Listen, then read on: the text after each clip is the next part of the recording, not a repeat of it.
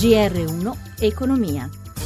Bentrovati all'ascolto da Amalia Carosi. Borse europee negative condizionate dalle incertezze politiche che vengono dagli Stati Uniti dopo il nuovo scandalo che ha colpito il presidente USA Donald Trump, accusato di aver rivelato informazioni segreti alla Russia e aver tentato di mettere fine a un'inchiesta sull'FBI. Il Fuzzi Mib che perde lo 0,76% e il Fuzzi All Share che perde lo 0,75%, Francoforte anche negativa che perde lo 0,39% e Londra poco, pari, eh, poco sotto la parità perde lo 0,03. Anche Parigi registra una perdita di mezzo punto percentuali, tutti negativi. I titoli, compresi i bancari, eh, tra le peggiori performance c'è UB Banca che perde il 2,31%. Continua la corsa dell'euro sul dollaro che si rafforza, segna 1,11 e 11. Eh, bene aperto anche lo spread stamattina in discesa, 179 punti e il eh, si eh, rallenta rallenta invece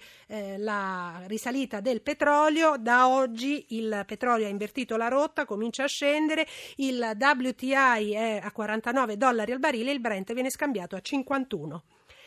In corso a Berlino il G20 Labour, incontro dei rappresentanti del mondo sindacale dei 20 paesi più sviluppati. Presenti anche i segretari generali di CGL, Cisley Will, Susanna Camusso e mm, Carmelo Barbagallo. Il corrispondente da Berlino, Rino Pellino. La logica del risparmio è la logica che deprime poi le nostre economie. Basta pensare alla moltitudine di rapporti di lavoro precari, basta pensare che il governo ha abrogato con una legge il tema dei voucher e adesso cominciano a discutere di come reintrodurli, smentendo tutte le affermazioni che hanno fatto finora e dimostrando che si continua a pensare di risparmiare sul lavoro. Dopodiché lo 0,2 eh, di crescita dice ancora una volta che con quelle politiche il nostro paese non riparte. Susanna Camusso, leader della CGL, è a Berlino insieme ai leader sindacali dei 20 paesi più industrializzati per discutere di lavoro, diritti, sviluppo. Oggi interverrà anche la cancelliera Angela Merkel dal neo presidente francese francese Macron si è sentita dire che il piano di investimenti europeo di Juncker è basato non su soldi veri ma virtuali, affermazione condivisa dal leader della Will, Carmelo Barbagallo. Bisogna investire, fare investimenti pubblici e privati, basta con l'austerità. Ci sono un sacco di cose da fare nel nostro paese, da mettere in sicurezza il territorio, dall'infrastrutturazione e da cominciare a ridiscutere veramente dell'industria 4.0. Finito il viaggio del Presidente del Consiglio italiano in Cina con al seguito i rappresentanti del mondo economico. Gli imprenditori italiani tirano le somme di questi incontri. Il corrispondente da Pechino, Marco Madinelli. Il Business Forum Italia-Cina a Pechino per la prima volta fa incontrare piccole e medie imprese italiane e cinesi. Organizzato da Pirelli e Bank of China, il forum vuole assistere le aziende che da sole avrebbero difficoltà e aumentare l'interscambio tra i due paesi che può migliorare ancora, come ci dice Marco Tronchetti Provera. Sta crescendo, si può fare molto di più.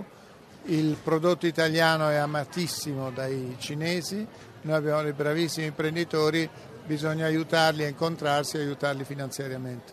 Le imprese italiane sono state selezionate dall'Associazione degli Industriali. Sentiamo Ilaria Vescovi, responsabile dell'internazionalizzazione dei territori di Confindustria.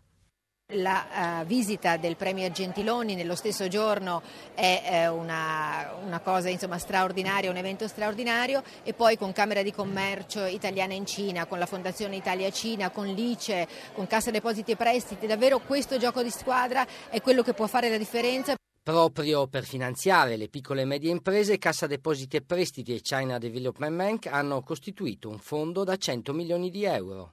L'export italiano è in forte crescita. A marzo l'Istat rileva un aumento del 4% su febbraio e del 14,5% rispetto al 2016, il livello più alto da oltre 5 anni.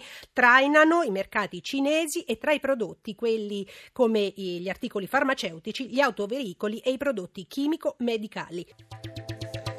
Amalia Carosi, buon proseguimento d'ascolto sempre su RAI Radio 1.